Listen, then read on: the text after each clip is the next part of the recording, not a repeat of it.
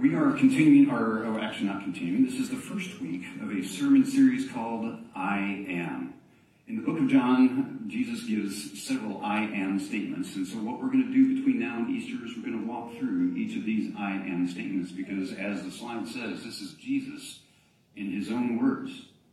Who better to describe Jesus than Jesus himself? So where are we going? We're going to go with the bread of life today, and you can see all the rest of the things that Jesus said, I am. Why is this significant? Because if we don't know Jesus, and I mean know with our hearts, then we don't really know Jesus. In other words, it's one thing to know intellectually, it's one thing to be able to quote Scripture, it's an entirely different thing to be able to live Scripture. And that's what we're about. We don't want to just quote. We don't want to read. We don't want to know facts. We want to live the faith that Christ has given us. So hence the I am statements, and we'll walk through all of these. And I want to start with a question. Since we're talking about the bread of life this morning, how many of you have ever really been hungry? And I mean really hungry. That's what I thought. We live in North America. It was like, hungry? What? Yeah, I walk down to the store and I get something to eat. Well, let me tell you about a time that I was really hungry. Most of you know that I was an Air Force pilot for twenty-one years, and as a part of that process, uh, you get to go to this cool thing called Air Force Survival School. It's one of those things that you're really glad you went to, and I mean that in past tense, right? So it's it's very inane at first. You go in, you get seven uh, seven days, one week of classroom instruction. And I've heard all these horror stories, and I get there like, this isn't so bad. This is, I got coffee, I'm watching you. This identifying plants that you can eat, how to set snares, you know, how to set up a shelter, how to buy it, you know, build a fire. Like, I'm an Eagle Scout. This is nothing. And at one part, they started talking about, uh, you know, when you're on the move, when you're trying to evade, it's not always easy to find what you need, so you might have to improvise. And there's all kinds of things that you can eat. Uh, you can eat grasshoppers. You can eat ants. You can eat grubs. You can, should I go on? Anybody, anybody about to break into the food under the chairs? Yeah, that's what I thought. And I remember thinking to myself, it will be a cold day and you know where before I eat a grasshopper. And then they take you out into the woods, and you spend seven days in the woods, and they don't give you food. They give you like two little bars. Back in the day, it was like, I'm not making this up. It was like a bar of soap sized, and it tasted like someone took a bunch of sawdust and compressed it together and sucked all the water out of it. I, I promise you, as soon as you took a bite of that, it crumbled in your mouth. You felt like you're eating sawdust. You know, any water that was in your body just went, and you were already instantly dehydrated, right? So you're out there seven days, you're practicing all the things that they talked about in the classroom. I'm still thinking, this isn't so bad. I mean, you know, I've camped out a lot, no problem. Let me tell you, on day three, I started dreaming about food. You know, I've never dreamed about food in my life, but I did that. On day four, those grasshoppers started looking pretty good. On day five, I went over the abyss. Did you know, just in case you need, grasshoppers are dormant in the morning when it's cool. They're easier to catch. Did you know that when you go to get one, you need to pull off those big back legs? Because I mean, think about it. If a giant came up and picked you up and tried to swallow you, you'd probably go, right? You don't want that happening on the way down. So you got to take out those legs before you... And I could tell you all kinds of other things, but I'm going to stop because I can feel some of you are like, eh, that's, uh, that's too far. Yeah. But let's just say that you can do anything. If you get hungry enough, you'll eat it or you'll die. I mean, those are your choices, right?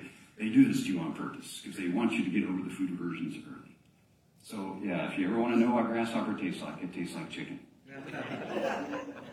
That's what they said to everything. Every, well, what does that taste like? It tastes like chicken. What does this taste like? It tastes like chicken. I'm like, well, then what does chicken taste like? Because that's not the chicken I know. Anyway, so Colonel Sanders is probably rolling over in his grave. Anyway, so uh, my point being, if you get hungry enough, you will do anything to satisfy that hunger. Now, I mentioned earlier that we don't have a lot of physical hunger, and then we just talked about, ironically, faithful kids, but here's what I do see all around us, right here, all around the world, and it's spiritual hunger. Spiritual hunger is a whole different thing. See, we're wired to be satisfied spiritually. That's the way God made us. But because of the fallen world that we live in, we tend to live in the physical, the temporal, the very temporary things.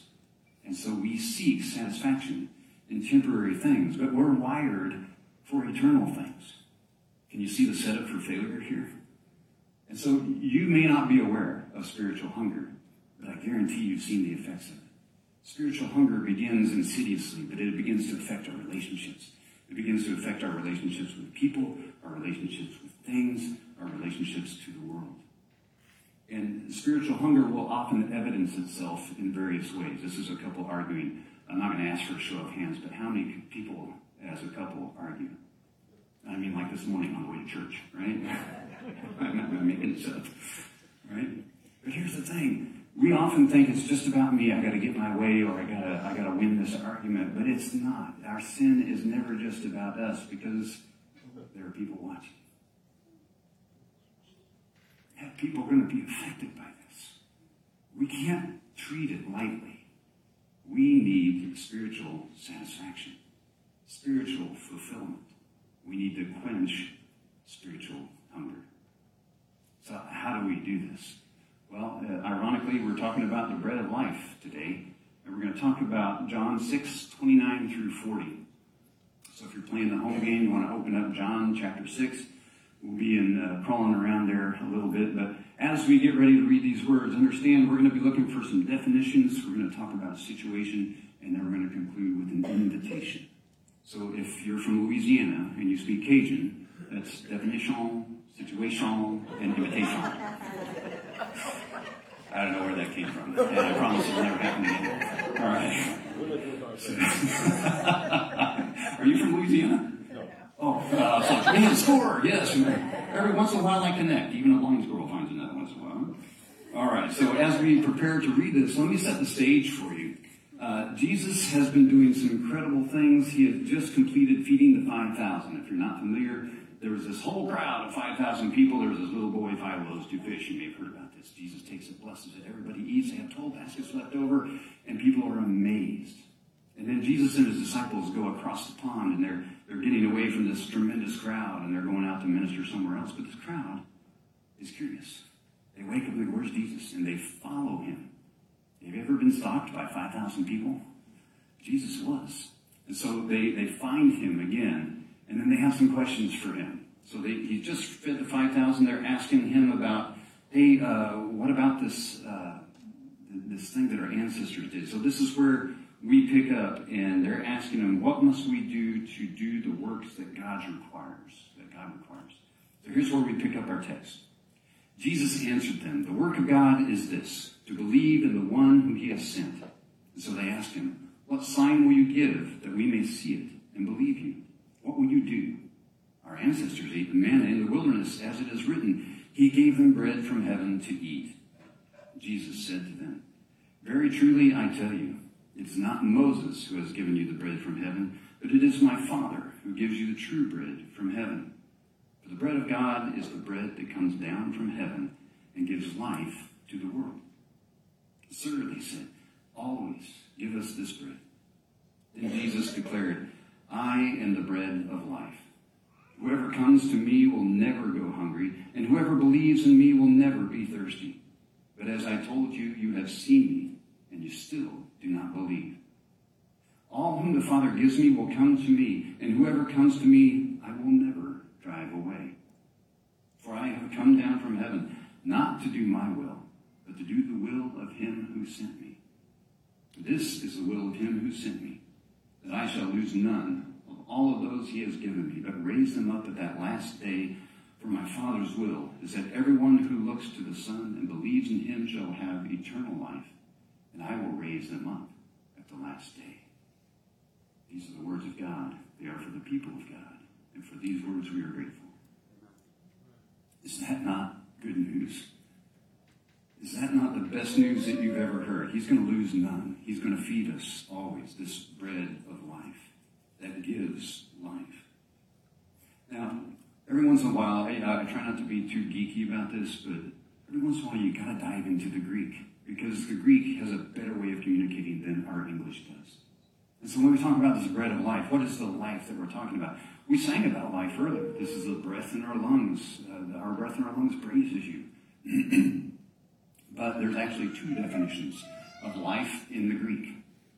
And by the way, when you say Greek words in English, the O is not an O. It's an R, so you have to say bios. That makes you sound like a cool, just so you know, right? So bios is physical basics, the breath in our lungs, we need to eat, we need to sleep, all those very basic needs. And then there's another term in Greek called Zoe. Zoe is vitality and fullness of life. And in the case of John specifically, he uses it in an eternal term. This is eternal life. Guess which one Jesus is talking about when he says, I am the bread of life? Zoe. He's not talking about your basic needs. Yeah, those are important. You got to sustain that to have a body that works. But Jesus brings something far greater than just existence. And that's the point I want to make. If you look at these numbers, bios is used ten times in the New Testament. Zoe is used one hundred thirty-five. That gives you some emphasis on where Jesus is focused. And so we got to get those definitions straight, because as we talk about all this life stuff and this bread of life, we're not talking about just existing. We're talking about vitality. We're talking about life in Christ. We're talking about life that never ends. That's the life that Jesus offers. The situation that they're recalling is, hey, you know, back in the day when we were slaves and then God freed us, and back when we were slaves, we had plenty to eat. Now we're going into the wilderness. Where are we going to get our food? Because last time I checked, there's no Uber, there's no Grubhub, there's no Subway on the corner. We're in a desert. How are we going to eat? In fact, they start grumbling and complaining pretty quick. And God provided manna, bread from heaven. That's the way that works. And so they said, look, the ancestors and Moses provided God the bread from heaven. What sign are you going to do? Because you just fed us five thousand of bread. And we followed you here because we're expecting five thousand more. So bring the bread. And Jesus says, uh, I don't think you understand. This isn't about me feeding you physically. This is about me feeding you spiritually. In fact, if you continue to read on to the rest of the chapter there in, in John six, you will see that as Jesus begins to explain, he's not just about there, he's not just a, you don't have to work and come and sit and eat all the time kind of guy. He's like, I want to transform your life. I want you to believe in me. And when you believe in me, you will do the things that I say that we should do. And for some of them, that was just too hard. And that's where you read in John six sixty-six, somebody knew what they were doing, that several disciples fell away because it was just too hard. In essence, Jesus is asking them, why are you following me? Why have you journeyed across this pond? Why are you here? Is it because you want bread, literal bread? Or are you looking for transformation? Is following me too hard for you? And I can hear Jesus saying the same thing today. Why are you following me? Are you just after material possessions? Are you just after the physical? Or are you after the transformation that comes when I live in your heart? Are you willing to give that to me so that I can work through you and we can do amazing things together? See, that's hard. It sounds easy, and it is easy. Just believe.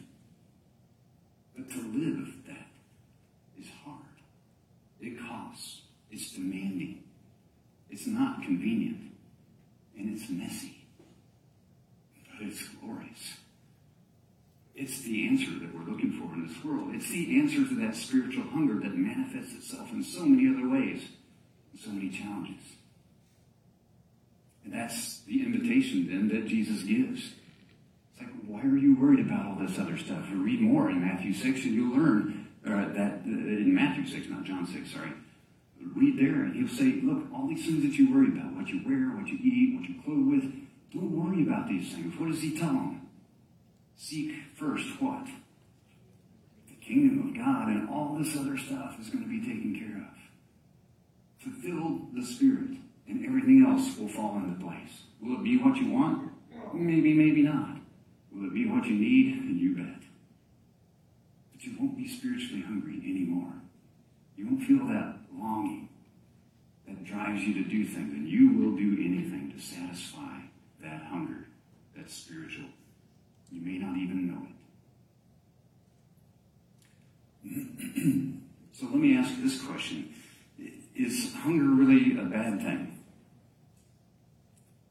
Actually, it's not. Hunger in itself is a good thing, because physically, when you're hungry, it tells your body, hey, you need to eat. And so you won't eat. But what we don't recognize is the spiritual hunger. When we're spiritually hungry, We don't know what that is, and we'll attempt to find the answer in the physical temporary world. I'm dissatisfied. So if I just had that relationship, everything would be cool.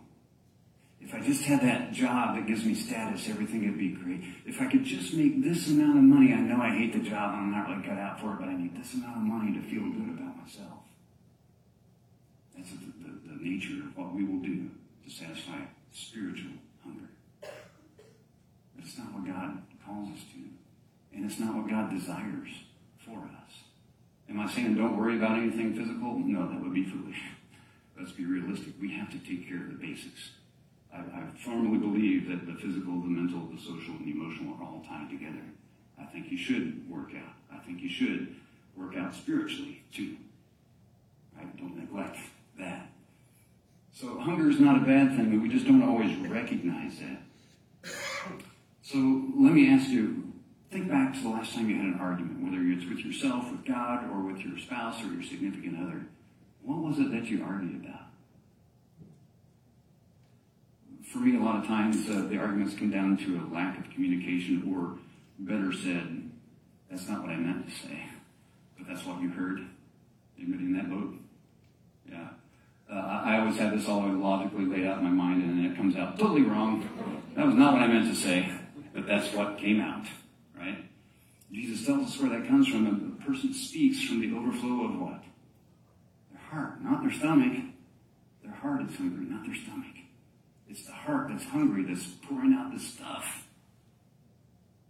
A person speaks out of the overflow of their heart, so take care of the soul. Take care of the heart, and your words will be good. The other thing people fight about a lot is money.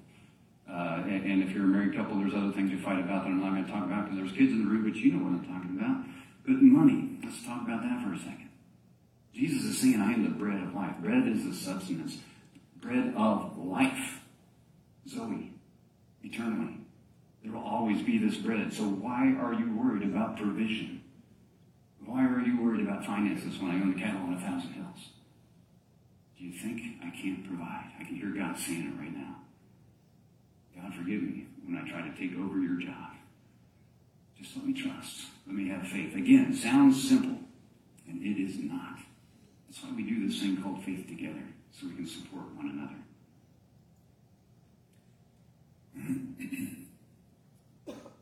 All right, so when we come to uh, filling ourselves up, the thing I want to encourage us to not do is to go for spiritual junk food. Don't just occupy your time. Don't just occupy your mind with mindless stuff. I was talking earlier about, uh, you know, you can find bad news on one hundred thirty-six channels. It's amazing. I, I can go onto my phone right now and I can open up any of one of these apps, and two hours later I'll go, what just happened in my life? There's two hours I'll never get back. I don't even know where I've been. You know, important things like watching, I don't know, dogs on water skis. You know, that's, that's soul-satisfying stuff right there. No, it's not. But and I'm not I'm not belittling you if you do it, because I am chief among you, I will tell you this. But I'm working on it. For Lent. That's one of the things I'm working on.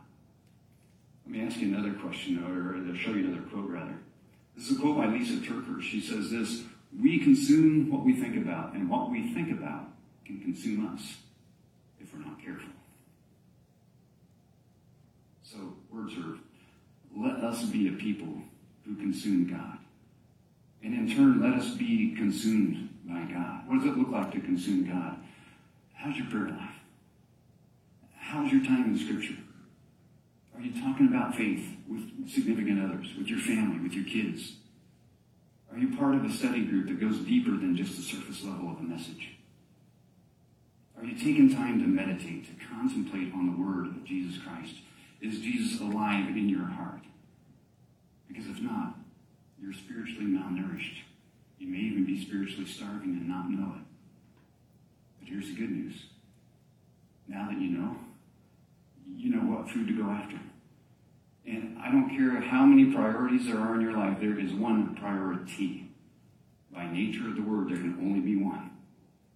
And it is to seek God. Seek the kingdom of God first. All those other things will be taken care of. So whatever excuses we have, whatever, oh, it's it's too late, it's too, well, I'm too, um, no. Folks, let's talk serious for a second. It's time to lay all that other junk aside. It's time to put God first. It's time to be spiritually nourished. What are you waiting for? There's opportunities all around us, and I would love to help you get plugged into that. So let me know how that you can, how you can do that, how I can help you do that. Because words are, here's my heart's desire for Word Serve Nation, that we would consume God and in turn be consumed by God and be free. Have, have you ever been really, really hungry? Have you ever been really, really spiritually hungry? I've got some good news for you today. The bread of life offers you a satisfaction that this world can never give and this world can never take away. Will you pray for me, please? God, thank you for the bread of life, your Son, Jesus Christ. And as we approach this communion table, I pray that you would help us become aware of the tremendous gift that has been given, and that we would never take this gift